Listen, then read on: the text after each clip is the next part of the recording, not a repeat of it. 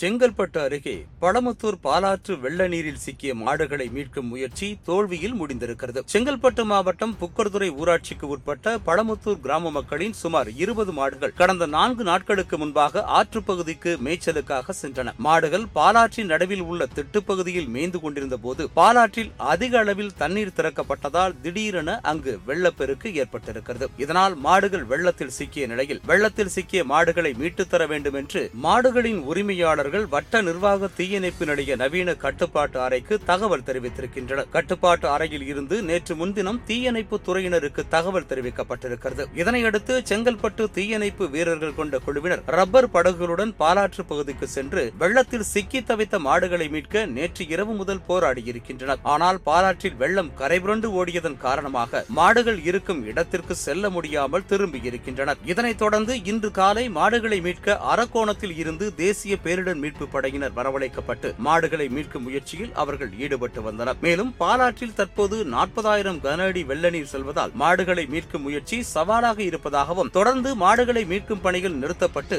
மாடுகளுக்கு தீவனத்தை மட்டுமே வைத்துவிட்டு வெள்ள நீர் குறைந்தவுடன் மாடுகளை மீட்க நடவடிக்கை எடுப்பதாக அவர்கள் தெரிவித்தனர். இதன் காரணமாக மாடுகளை மீட்கும் முயற்சி தோல்வியடைந்திருக்கிறது.